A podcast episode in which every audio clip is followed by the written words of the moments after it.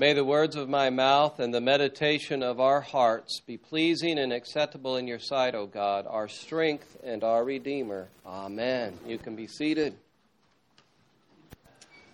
Over these last several weeks, we've been looking at the, the most famous sermon ever preached, which is Jesus' Sermon on the Mount.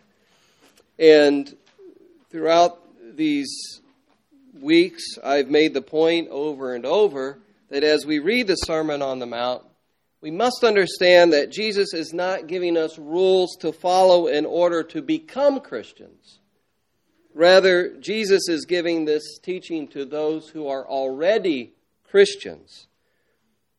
They are already his disciples. They've already put their faith in him. They've already repented. They're following him. They are citizens of the kingdom of God.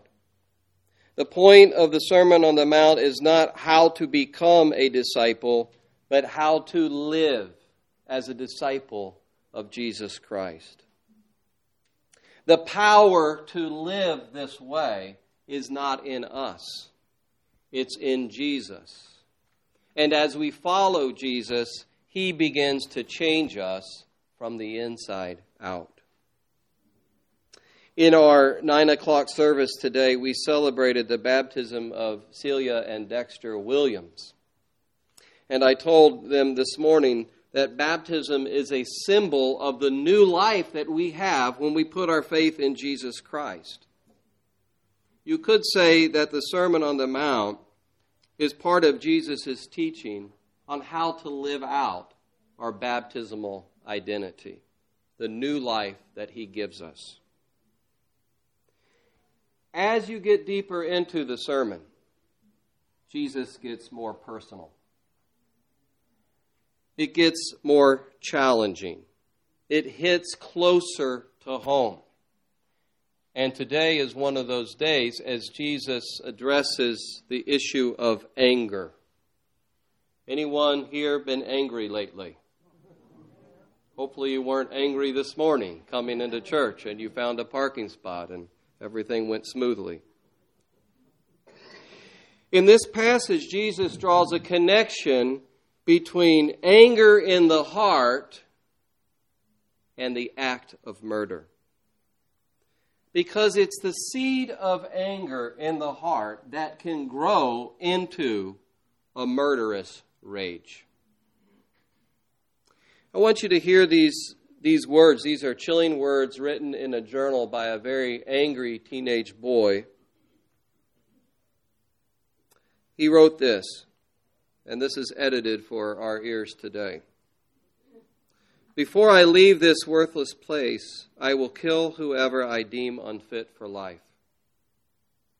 If you ticked me off in the past, you will die if I see you. You might have been able to tick off others and get away with it, but not me. I don't forget people who wronged me.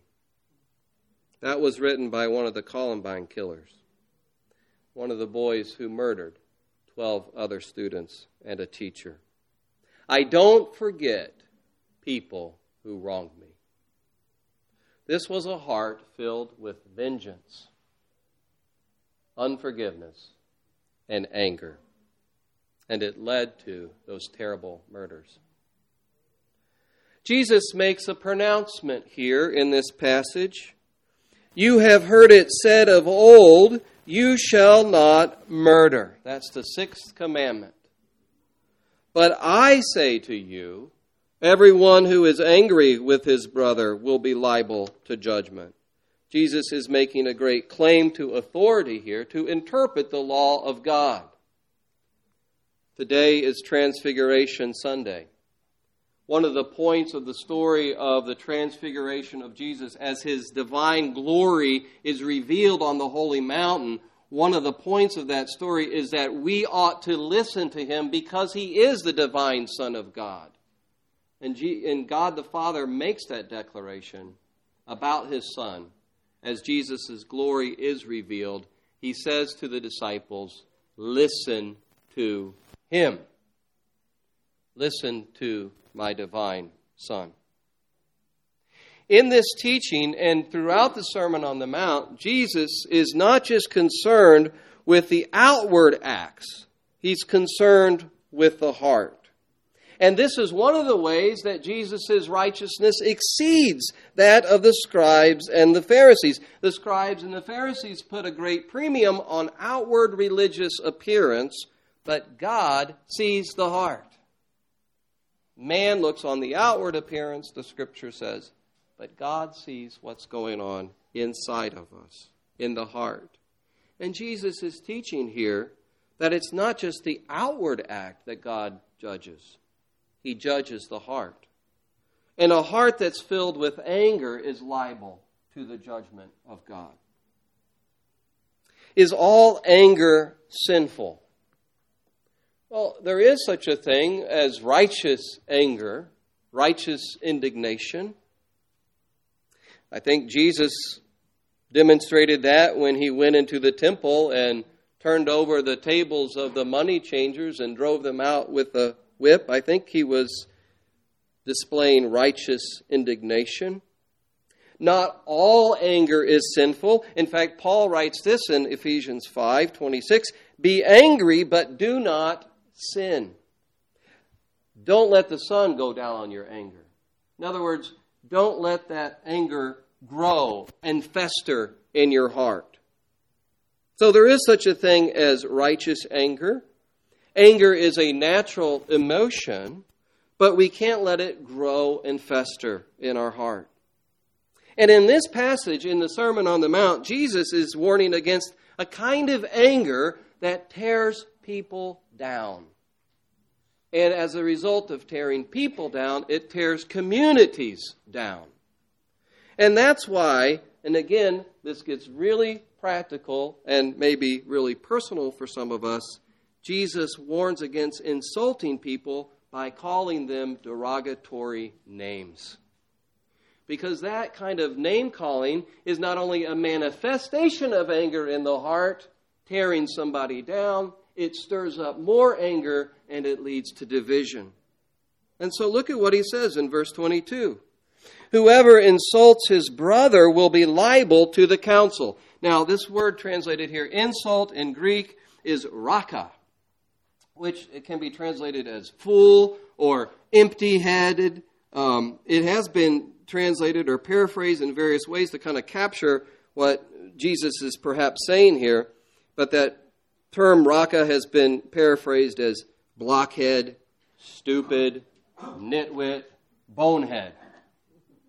You get the point. It's, it's insulting somebody's intelligence.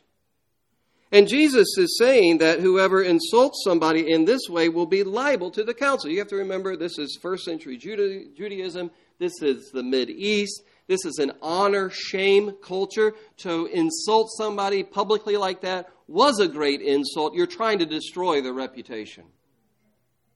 And Jesus says that somebody who does this this way will be liable to the council. Some people believe this is the, the, the Jewish council, the Sanhedrin, which was kind of the supreme court of the Jewish law in those days. Other people think that Jesus is referring here to the heavenly council, to the judgment of God. But the point is to insult somebody like this, Jesus says, does deserve judgment. And then he gives another example whoever says, You fool, will be liable to the hell of fire. Now, the Greek word translated fool, is moros. That's the Greek word. We probably get our word moron from this Greek word. But in the Bible, a fool is, is a godless person. The fool has said in his heart, There is no God. So the fool is a godless person, and the fool is somebody who lives as if God doesn't exist. They live a morally reckless life because they don't believe that God exists or they don't act as if God exists. So to call somebody a fool in the biblical context is to make a judgment about their relationship with God and their character. And so one commentator made these, this distinction to call somebody raka insults their head, to call somebody moros insults their heart, insults their character. So let's just step back and pause for a minute. And I wonder if this hits close to home for any of us here this morning. many people in our culture today find it acceptable to curse somebody out if that person has ticked them off for whatever reason. Many people find it completely acceptable to insult somebody's intelligence or character if they don't like them. And we hear this all around us. It's on TV, it's on the radio, it's in our workplaces, it's at our schools, it's especially on social media. That person is a blanking idiot. You should have heard me tell that person off after what they did to me. It is everywhere. And in a culture like that, as Christians, we can begin to think, well, we have this right too. And it can desensitize us to the teaching of Jesus here. It's everywhere. There was a story a few years ago about a parrot who escaped his owner's house. This happened in London. And uh, this parrot flew up into a neighbor's tree, and the owner could not get the parrot back. And so she called the fire department, or in the article it said the fire brigade. brigade. That's the right way to say it. Checking with my our our, our English uh, friend over here. The fire brigade came out, and the owner said, you know, as you go after this parrot, okay, get your you got the ladders up there. You got a picture of this. The parrot's up in the tree, and she said, now um, to relax this parrot, you need to tell the parrot, I love you. Because I say to the parrot often, I love you, and, and it just sort of warms up the parrot. And so the, fire, the, the fireman goes up the ladder, and he gets close to the parrot, and he says, I love you. And the parrot squawks back, blank off. Well, he tries it again. I love you. Blank off. And, and obviously, the owner was greatly embarrassed at this, and they were not able to capture the parrot. The parrot eventually came back on its own to the house. But the owner then filmed this parrot saying to the fire department, Thank you, and posted it on Twitter. The article was called The Potty Mouth Parrot. it's so common today that even the parrots have picked it up. And because it's so common, we might think ah, it's just not a big deal. But again, Jesus is our Lord. Jesus is our teacher, not the culture. He is the Son of God. Listen to him. Jesus is teaching here that insulting another person in a derogatory way is an expression of anger in the heart. It reveals a murderous attitude an attempt to destroy that person with our words. But then Jesus teaches us a positive way to deal with our anger and the division that can happen as a result of it. So here is the positive teaching. You see, Jesus wants to get at the intent of God's law, and the intent of God's law is not negative, it's positive. As one commentator said, fulfilling the law's command, do not murder, is not accomplished simply by avoiding legal homicide. Jesus reveals that the intent of the law is to nurture relationships.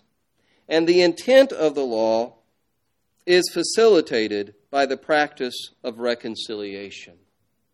And that's what Jesus teaches here towards the end of this passage.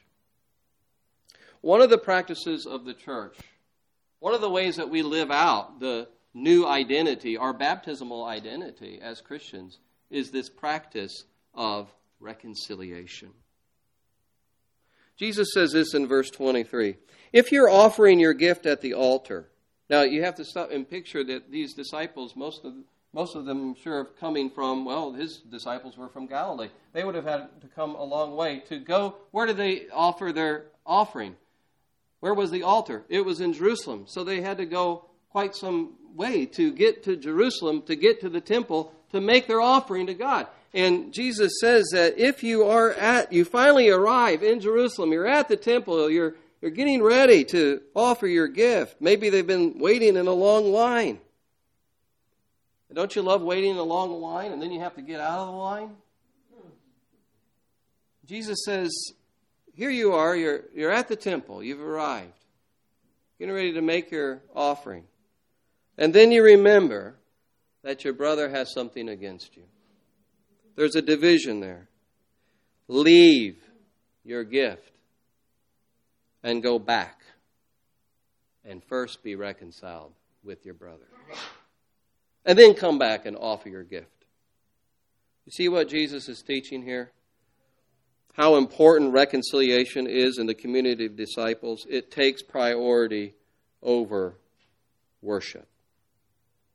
And this is something that Jesus wants us to practice beyond the community of disciples. He gives the example of settling matters with an adversary before you go into court, before you go before the judge, and you've got somebody who has something against you, and it's bad enough to drag you into court. In that case, the adversary is probably not a disciple of Jesus, yet the disciple is to settle this with that person before they go into court, if possible. Now, we live in the real world, and we know that reconciliation is not always possible. But at least we have to make the attempt. At least our conscience needs to be clear before the Lord. This is one of the ways that disciples of Jesus Christ are light and salt in the world. We talked about that last week. That is who we are called to be. That is what Jesus calls us light and salt in a dark and decaying world.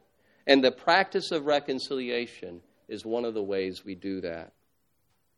Simple question Is there someone among the family of God with whom you need to be reconciled? Is there somebody in your family that you need to reconcile with? What a great witness to a watching world, to your family, to be a reconciler and to engage in this process of reconciliation. Reconciliation has two main ingredients.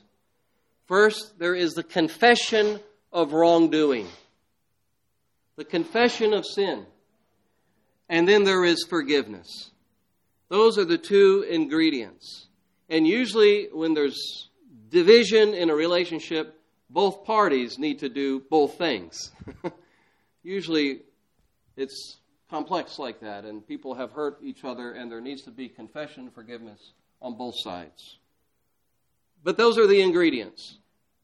I'm sorry. I forgive you. And again, sometimes this takes a process. Those are the ingredients. The motivation is love. The power to do it is the power of the Holy Spirit. Last year, I read an article in a national magazine that made the case that Americans are angrier than ever. I wonder if you believe that. I don't know how you could prove such a thing or gauge it, but it seems to me that that might be the case. Angrier than ever. And it said that our anger today is often directed towards people we don't really even know. And that's what can make it so dangerous. Because if the target of your anger is somebody you don't really know and don't have a relationship with, then it's easy to dehumanize that person and to demonize them. And the article made this statement, which I wrote down because I find it very chilling. He said that our anger today seeks not merely to be heard, but to hurt. As disciples of Jesus Christ, we can show the world a better way. We're called to show the world a better way, a way of life in the kingdom of God. Instead of seeking to insult the person who has hurt us, we seek reconciliation. Instead of acting out of vengeance and anger, which tears down, by the grace of God, we can act out of a spirit of love, which builds up. That is our call. Dietrich Bonhoeffer wrote these words. I'll close with this in his book, The Disciple, um, The Cost of Discipleship, where he talks about the Sermon on the Mount. And on this section, he's dealing with anger and bearing insults. And Bonhoeffer writes this God's only begotten Son bore shame and insults for the Father's glory. To bear shame and insults is a way which brings hu- humiliation personal humiliation, but it is a way to Him. our crucified brother. And therefore, because it's the way of Christ, it's the way of abundant grace. Amen. Let's pray. A good sermon for us to, a good word for us to reflect upon and to think about our own practices and behaviors as we think about the teaching of Christ here. It exposes our hearts. A good response is one of repentance, perhaps for many of us. And Lord, we do pray also that you would give us the grace and the strength to live more like you've called us to live as citizens of your kingdom, bearing something of your goodness into this fallen world. Like the Apostle Paul, we say we have not obtained perfection, but we want to, by your grace, press on. We thank you, Jesus, that you are our complete righteousness. And we thank you for the work of your Spirit that helps us to live more like you. And we pray that you would help us to do so in these areas of anger and the need to reconcile. In Jesus' name, amen. amen.